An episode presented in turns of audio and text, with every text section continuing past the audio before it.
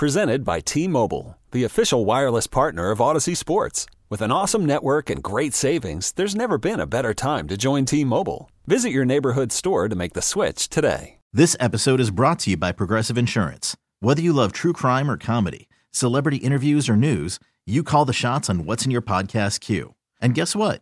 Now you can call them on your auto insurance too with the Name Your Price tool from Progressive. It works just the way it sounds. You tell Progressive how much you want to pay for car insurance, and they'll show you coverage options that fit your budget. Get your quote today at progressive.com to join the over 28 million drivers who trust Progressive. Progressive Casualty Insurance Company and Affiliates. Price and coverage match limited by state law.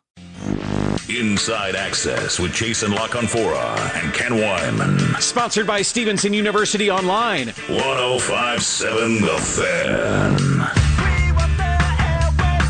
Justin is having a, a great year at this stage of his career, and to me, it's a credit to him in so many ways. But it's uh, it's a credit to him in the sense that he really worked hard. I mean, you know, as you get older, one thing I learned watching the, the Ed Reeds, Ray Lewis's, Terrell Suggses, those guys, Halotys, when you get a little bit older, you got to work that much harder. You know, just to stay the same. You know, just to be able to play, to stay healthy, and to be able to perform and he did that. He really put the work in. He's in just probably I he might tell you the best shape of his career. I don't know, but he's in great shape.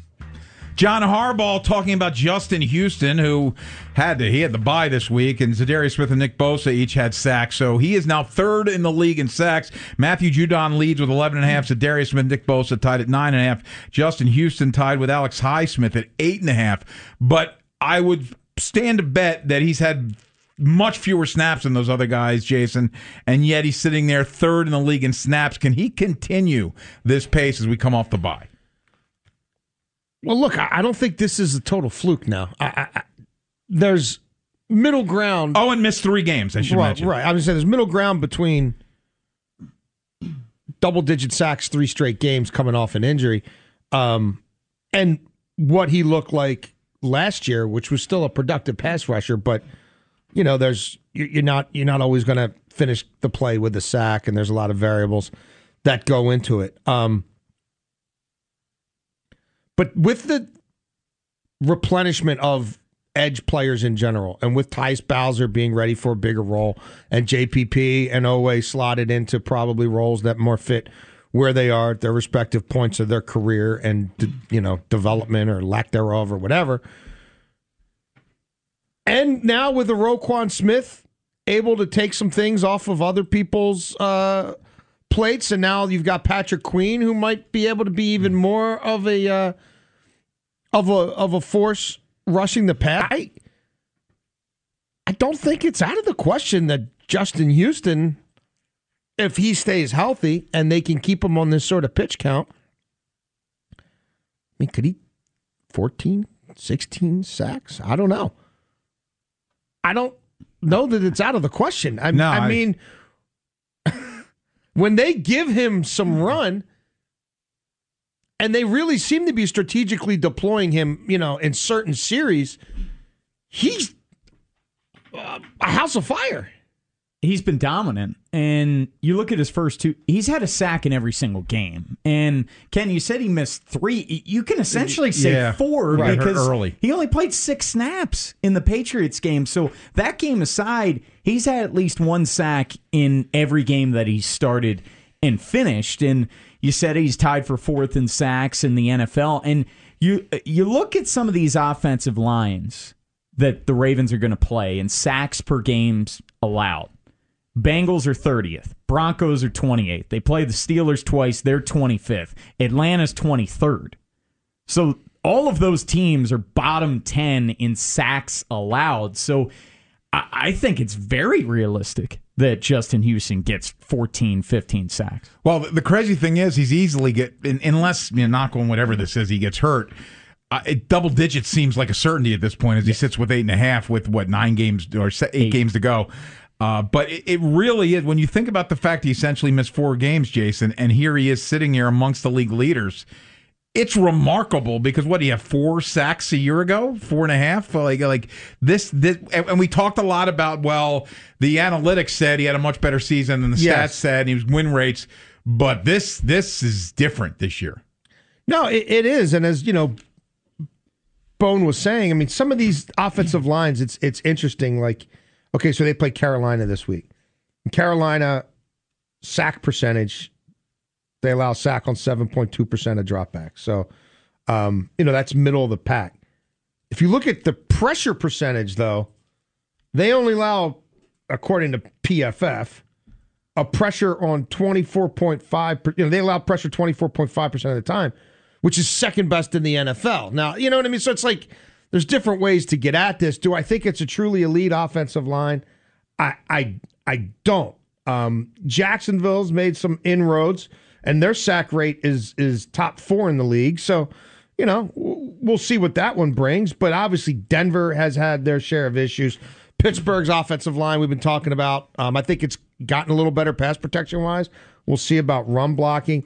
Um, you know, Atlanta's not an elite offensive line.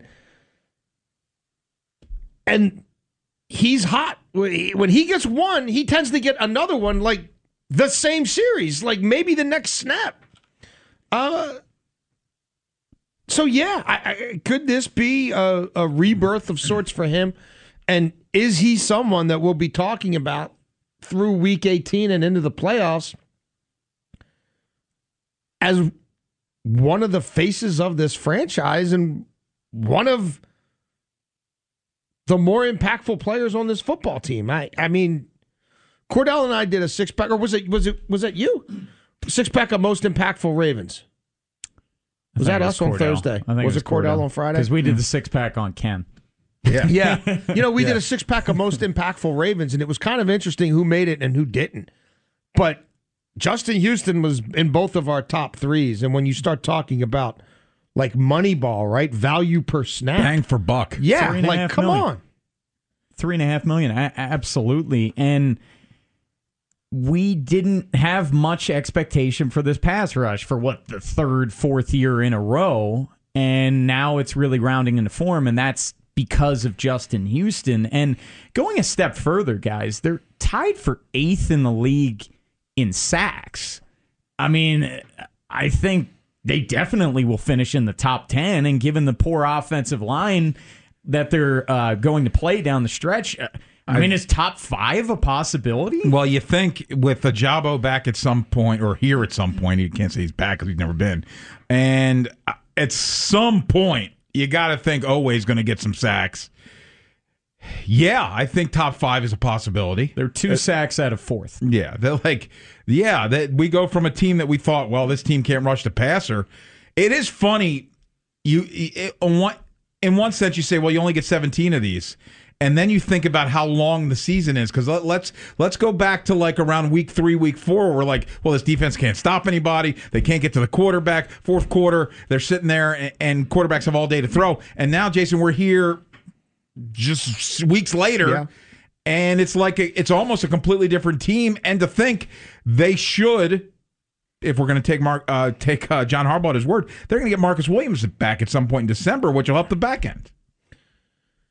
Yeah, look, everything is positioned for them on paper right now to really make some hay as particularly as a defense, I think. Because um, we still don't, you know, Andrews and Edwards, and we didn't, we know they don't really have receivers. And yes, they found an identity on offense, but it's kind of back to the future.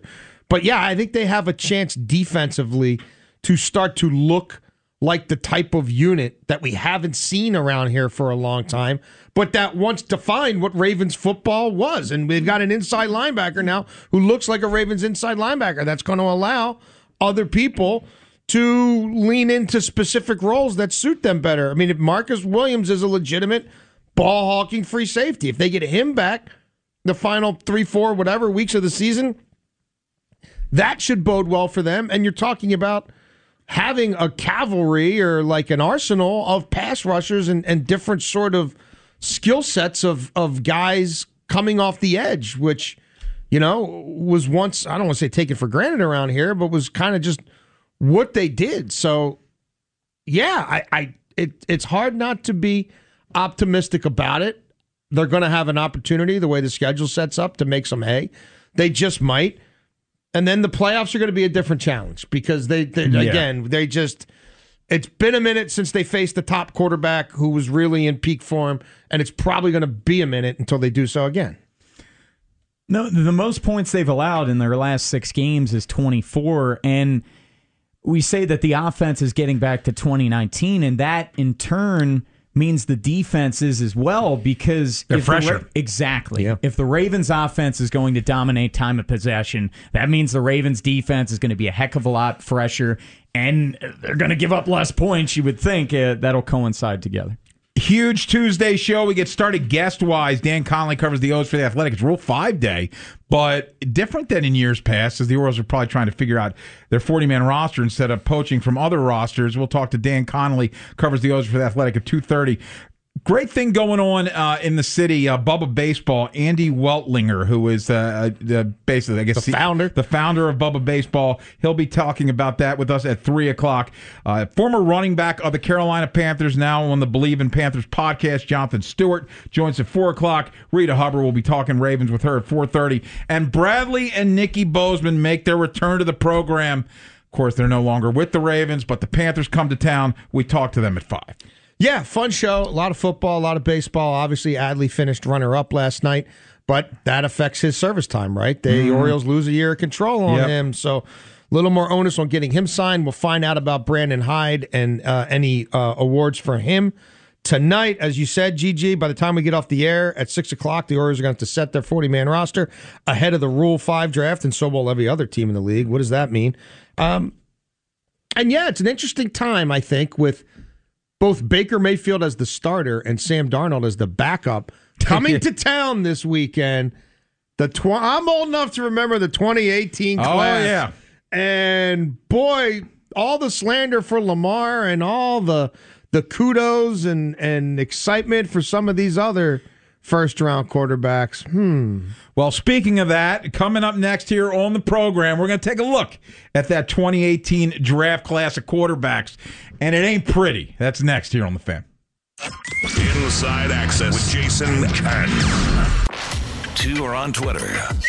And Ken is borderline creepy on the gram. Good news. I found your Instagram. Did you see the 90 photos I liked in a row last night at 2 a.m.? Inside Access, 1057 The Fan.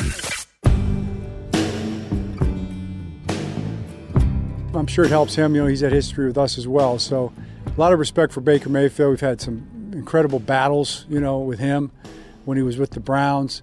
Uh, some great games. Uh, we know what he's capable of doing. Uh, we, I think we understand his strengths as a quarterback. We're going to have to do everything we can do to, to, to stop those things.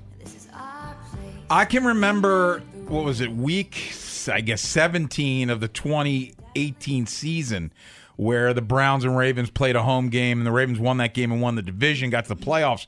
Crazy game and Baker Mayfield was putting up numbers that I guess uh, no rookie quarterback had put up in a long time and I think he set the record for touchdown passes in a season by a rookie quarterback. Well, he was the first pick in the 2018 draft. Sam Darnold was the third pick. They're now both on the Carolina Oh yeah, Panthers. they're both coming to town. Now, Josh Allen went seventh. Josh Rosen went 10th. Oh yeah. And then there wasn't another quarterback taken until 32 Hmm. when Lamar Jackson went to the Ravens after they traded up with the Eagles. But Jason, this quarterback class did not go. I if you would ask the Browns and the Jets and the and the Cardinals, who took a quarterback the very next year, in Kyler Murray, this this draft did not go as planned. Well, you know, I think back and have been thinking back on a lot of my reporting and people I talked to leading up to that draft and coverage of that draft. And remember when John Dorsey took Baker Mayfield first overall, that was a shocker. Like people didn't see that coming. Baker had clearly, despite his size and some limitations, positioned himself to be a first round quarterback. But the sort of consensus was, well, Sam Darnold might throw too many picks, but that's the that's the best pro ready, plug and play, future franchise quarterback. And I was very close um, with some people in the Jets organization at that time, and they were shocked that Dorsey took Mayfield first overall. And when that happened, they were just praying that nobody jumped them for Sam Darnold because they felt like that this is our fortunes have changed. We're out of the woods. We're a completely different franchise. They weren't even, Lamar Jackson was never even in their uh-huh. equation. Like, maybe if somehow we don't take one in the first round and he's there at the top of the second round, we'd think about it. But even then, probably not our guy, right? The Rosen thing, I mean, the, uh, yeah, the Rosen thing is telling because one year later, they're trading him for like a third round Yeah. pick to go get Kyler Murray. That hadn't worked out either.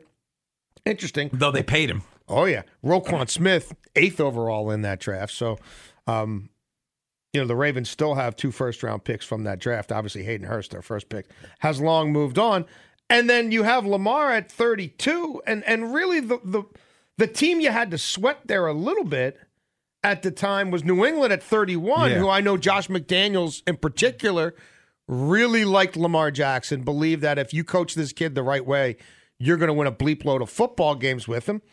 Um, Bill Belichick decided that, you know, Sony Michel was going to be maybe the running back they needed to get them over the top, and it's still Tom Brady an MVP form, and Yeah. let's give Tommy a running game and try to win one one more of these. Um, that's how it played out.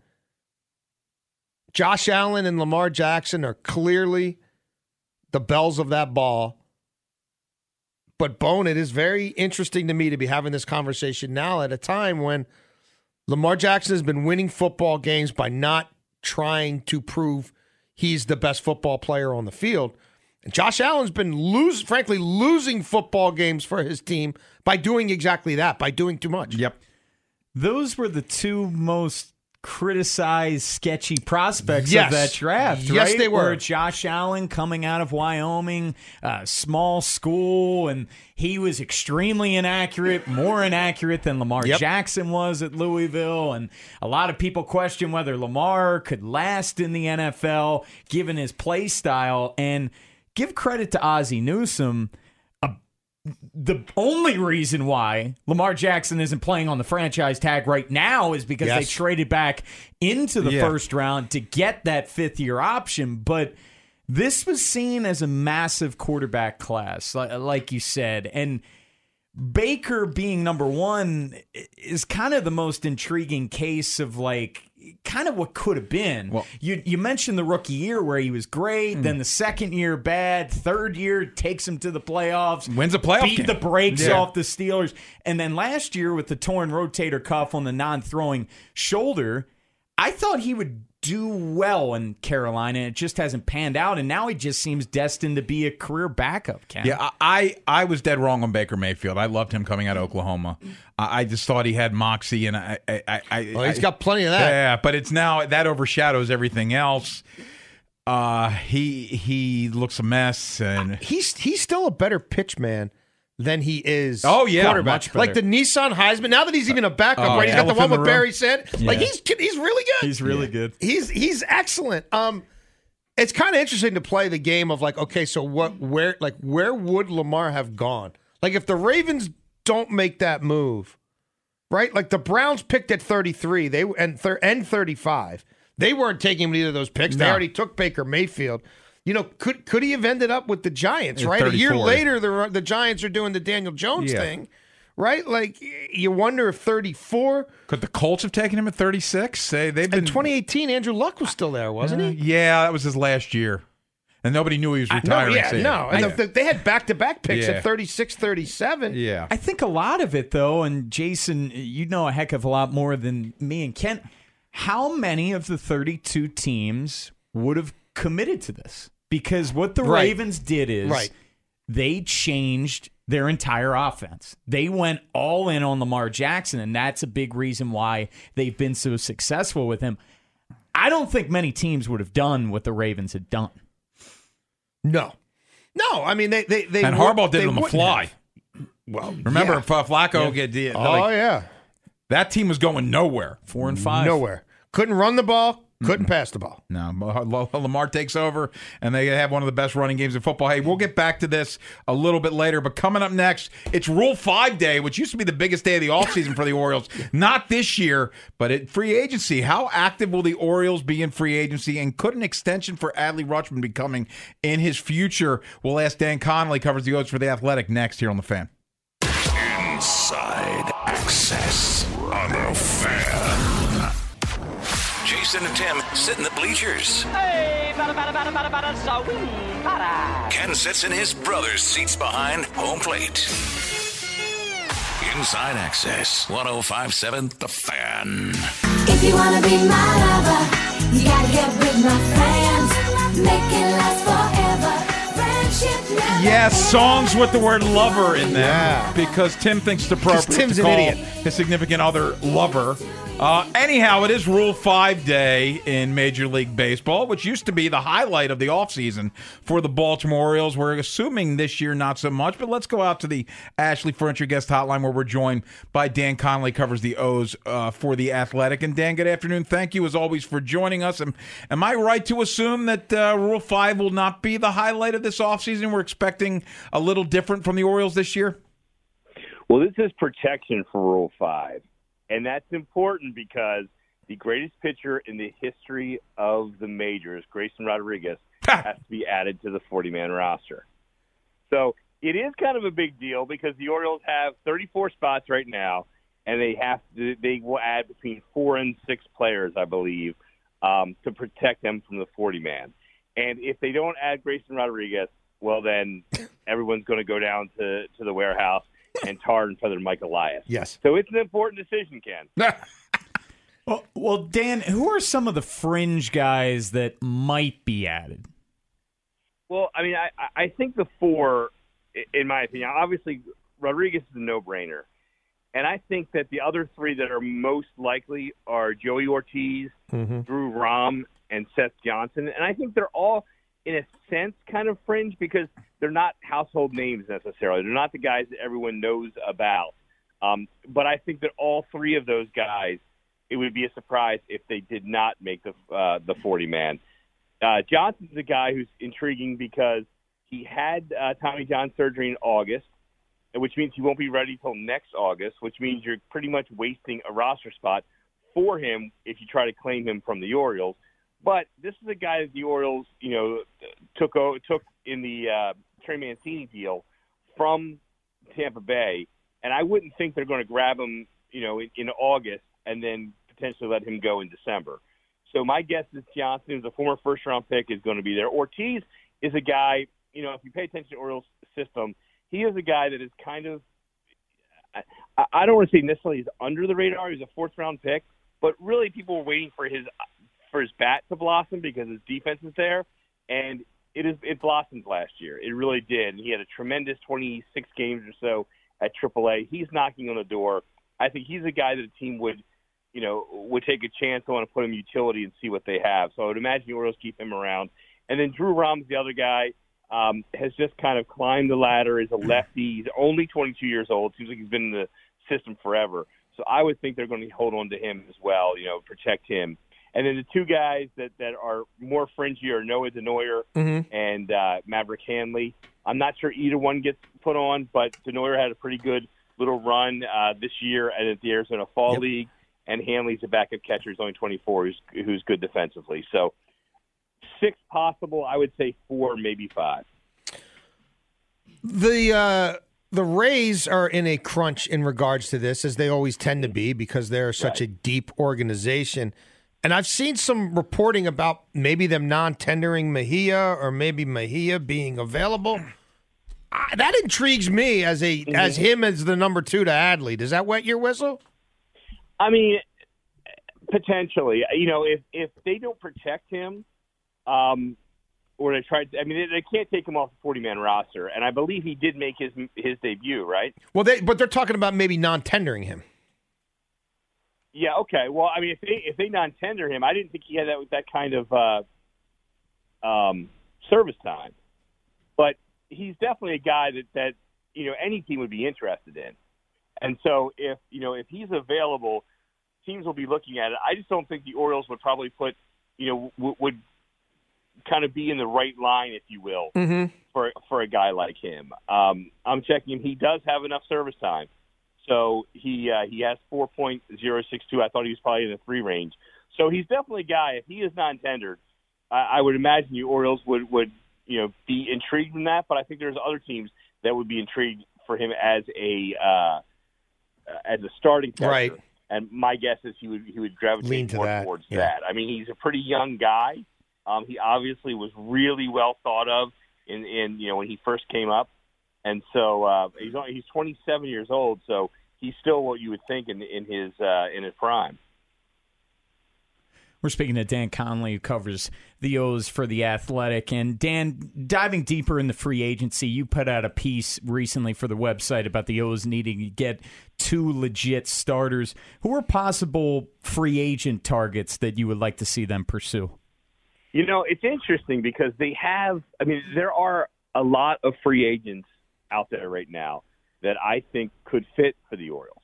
And I think there are guys. Chris Bassitt is one that, Mm-hmm. that intrigues me. Um, he was with New York Mets before that was the Oakland A's. He, I think he's a really good pitcher. You know, he got hit in the head a couple years ago uh, and kind of took him out of, of a Cy Young possibility. And then last year pitched pretty well for the Mets. Uh, you know, Taijuan Walker is a guy that, that everyone's kind of thrown their name around. Um, and and the thing that's kind of intriguing to me is I think that the Orioles would would go after guys who who have been offered the QO this year. Um, I do not think that they're worried about giving up a a third round pick at this point. I think they feel like their system is where it is to to the fact that you know they could give up a, a third rounder, which would be the highest they would have to, for somebody who is attached to a QO. And so I think there's a lot of uh, possibilities out there. I don't see the Orioles going after a you know a Verlander or a uh, uh, deGrom simply because I don't think they win that bidding war, and I'm not so convinced that either one of those guys will truly be free agents anyway. But I, I do think that there are some guys. I mean, there's been a lot of names that have been bounced around to me that I think that you know are possibilities. I think the Orioles going to kind of open it up and and see what happens. But for me personally, Bassitt is intriguing. Dan, uh, Adley Rutschman loses a year of service time, finishing second in the Rookie of the Year uh, award y- yesterday. Uh, we've seen all these young players, Julio Rodriguez, Atlanta, with a bunch of guys signing guys to early extensions. Do you think that's a priority this offseason for the Orioles? Well, it should be.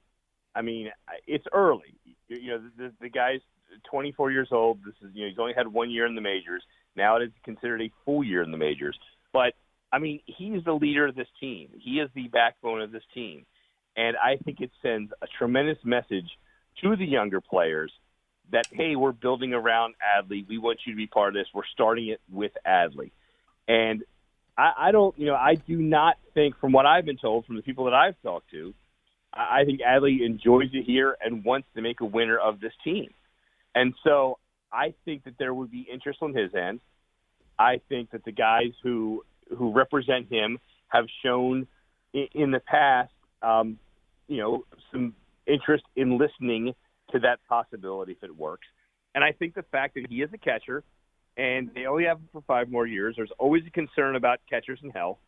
I think this is a you know a fit, and I think this is something that Mike Elias has to really look at. And I believe losing him, you know, and, and him being a, a free agent after 2027, I think is is should be incentive enough to really make a firm deal. Now, the Orioles in the past haven't really done that, especially with younger players. But again, this is not Peter Angelos. This is John Angelos. We'll see what happens. The question is always going to come to my mind on how much money do they have right now, and will they put a lot of money into the future? Considering that, you know, they don't know what their future is going to be. Uh, Dan, you mentioned uh, Bassitt as as a potential pitcher to um, pursue. What about in terms of bats? Are you buying them going five, six, seven, eight years to get an elite shortstop in here? Do you think it's more a corner outfielder? And if so, is that like a Pederson, a Conforto, something like that?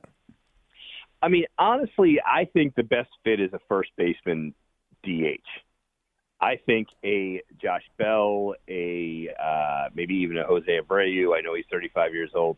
I think that's where it fits best for the Orioles, unless they indeed are doing something with Anthony Santander.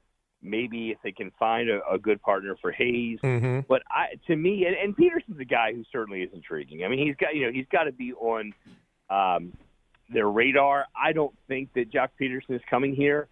So I would go after guys that can play first and DH and maybe spell Ryan Mountcastle a little bit, maybe take a little pressure off Ryan Mountcastle a little bit. Um, because I look at all the other positions, second base is the only other one that I see that I really would like to replace. necess- You know, Mhm. considering there's maybe a hole there, but there's not a lot of guys on the market that look like you know real upgrades in second base. Shortstop's interesting. You could move Mateo over to second base if you really wanted to, um, but I don't necessarily see them spending that kind of money Yeah. for a Correa, for a Turner, for a Bogaerts. Um, so, and I'm not really sure, you know, going for for a lesser guy, a Segura, makes sense when you have Mateo there, and you know you want to see what you have at Mhm. second base. The, I think everyone wants to see these Orioles get into the playoffs and really make noise next year in 2023. But I think it is still a bit of a fe- filling out period, guys, where you kind of want to see these young guys develop. Dan, I asked you about free agent pitchers that the Orioles might pursue, but what about the trade route? And Jason's been banging the Pablo Lopez drum for a Or while. Or give me one of the Brewer starters. Dan, uh, do you see them maybe being aggressive on that front to bring in a pitcher? I do, and I, I do partially because you know Mike Elias doesn't give us many clues, and we we, we we're like terror readers here, trying to figure out exactly which way he's going to go on different things. But he has said several times, uh, you know, last two or three months that they're going to be trying to acquire pitching, trying to acquire, you know, better the team, whether it is the free agent or the trade route. And I think he's more comfortable with the trade route. For one, there's depth there. You know, it's something that I, I mean, Ken, Jason, I mean, all of us. I, you know, when was the last time we said there was depth? Yeah. Depth with the Orioles, right? So there is depth there, and you know, I, I feel like they could package Anthony Santander and maybe a pitcher or two. I mean, a, a prospect or two to get a pitcher. Um, they have some excess middle infielders prospect wise that they could deal. They have some excess outfielders who have not really made the majors yet, but you know a lot of teams are are interested in. I think the tricky thing with the Marlins is they have two guys in the corner outfield in Garcia and Soler who have you know decent sized contracts right now and did not play particularly well last year. And so there's a possibility that you might have to take one of those guys if you're going to do a deal with the uh, with the Marlins, especially if you're going to be giving them a younger outfielder, a guy like uh, you know Santander or somebody even below that, perhaps, as far as you know service time is concerned. Um, I like what the Marlins have, man. If you look through that rotation and Yep. even go into the minor leagues, um, they have a lot of really young, controllable guys. And you know, you, you mentioned Lopez, and he's obviously someone that people are salivating over. But I mean, there's Cabrera there. There's Rogers, who fell into the minors this year, um, but was I think number two in Rookie of the Year Yep. in the National League last year. Uh, and he's a guy who is intriguing. Uh, Jesus Luzardo is there, and he's obviously intrigued. They have a lot of really live arms who seem ready to pop or close to being able to to pitch in a you know in a rotation in the major league for you know a, a full season. So I think the Marlins are a great match, and it just comes down down to exactly what they want and how much the Orioles are willing to give as far as prospects are concerned. Dan Connolly covers the O's for the Athletic. Dan, great as always, man. Thanks so much for your time.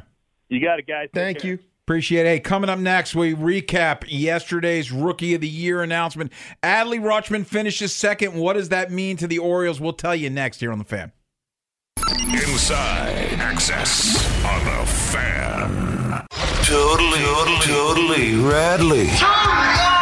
Inside access to all things Adley. The 2-0 to Rutschman is smoked out to right. You can forget about this baseball. On your home for demos. O's. All I need is some tasty waves, cool buzz, and I'm fine. 1057 The Fan, man.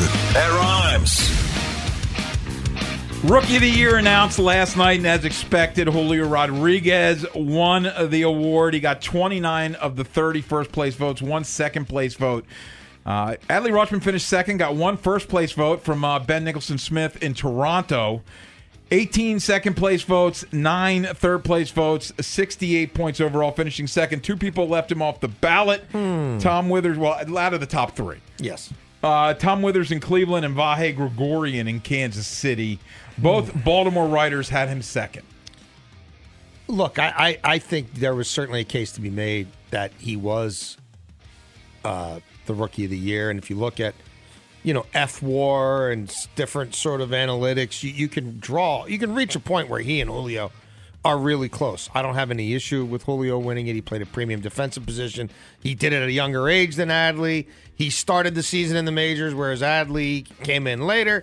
And he was for long stretches of the season the best player on a playoff team. Mm-hmm. So, but for Adley, like well, I mean, if somebody's leaning into Jeremy Pena over him, and again, this is done in the regular season, not the postseason, or Bobby Witt, or I really don't know who else.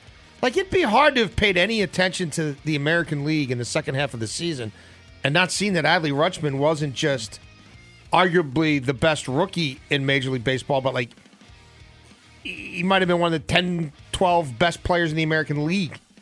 Yeah, and Ben Nicholson Smith, he put out a thread on Twitter to kind of explain why he was the only writer to give him a first place vote and saying that he played a more uh, demanding, defensively demanding position than Julio, and basically how he fundamentally transformed this Orioles team, where they were 16 and 24 before he got brought up, 67 and 55 after. You mentioned the fWAR, same exact uh, Yeah, 5.3 as Julio. I, I, I think you give the nod to Julio, but maybe it's closer than people realize. If I had a vote, I would have voted Julio first, Adley second. Uh, like I think to to.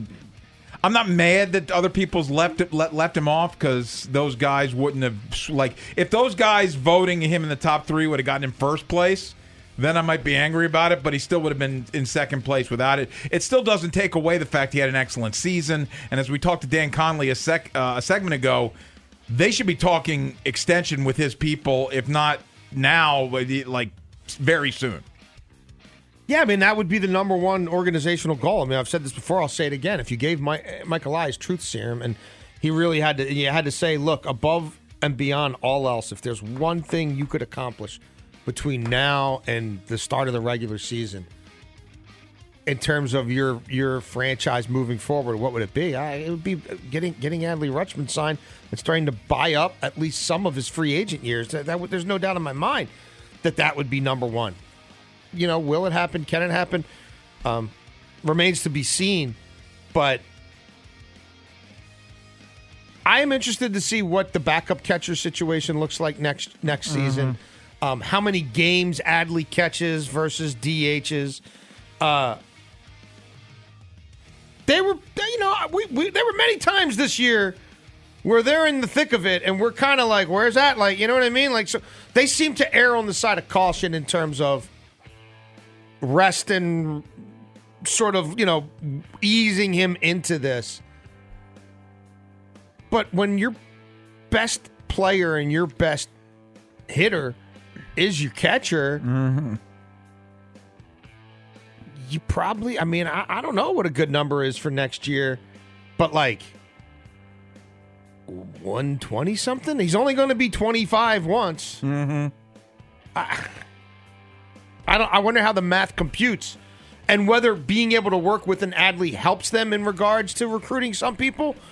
You know, or as we were talking to Dan Connolly, and I was asking about you know uh, Mejia with with the Rays. Like, would somebody like that be willing to come here? It sounds like they want to skew younger than certainly where they were last year with Yeah. Um, and that they want to upgrade there from really probably across the board, defense and offense. Adley can play some first base. If they end up going with a corner outfielder as a bat and not an Abreu type, does Adley get in the mix there a little bit? Because if you're backup catcher, you know, you're okay with like there's just a lot of different ways that they could go about this. Um and they did draft another catcher in 2019. Yeah. Maverick Handley out of Stanford was also a top 10 pick. Uh, great kid. We- yeah, Yeah. Had a had a breakthrough offensive year at Double A. Um, would be slated next year. They'd probably want to give him a full year at Triple A. Catchers usually, unless you're a one-one freak of nature, take a long time to develop.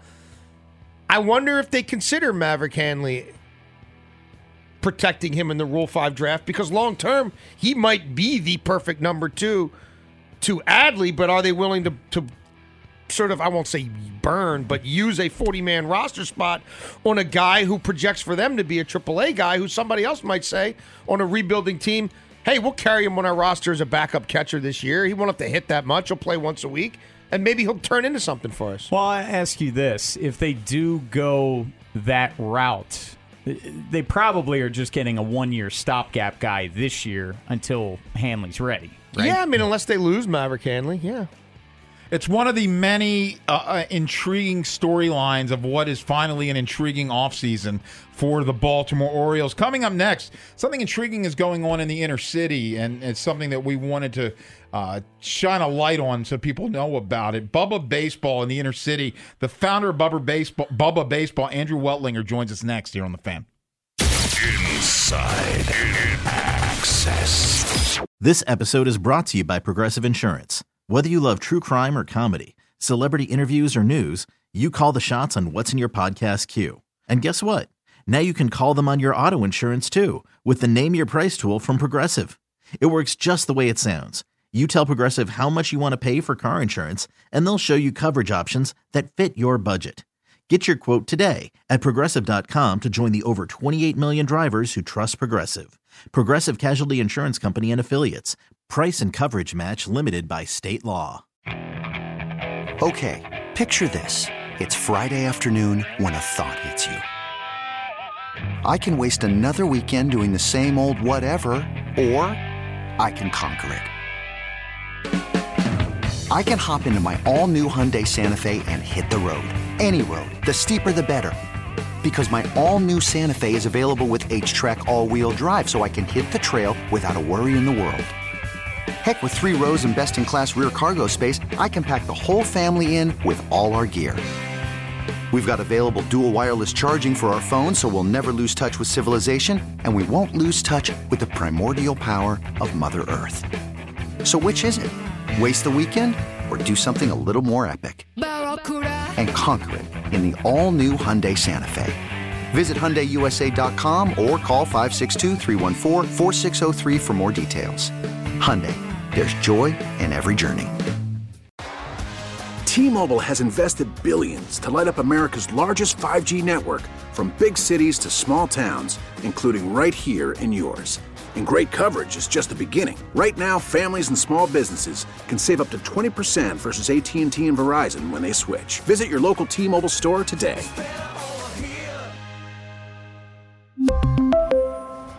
Plan savings with 3 lines of T-Mobile Essentials versus comparable available plans. Plan features and taxes and fees may vary.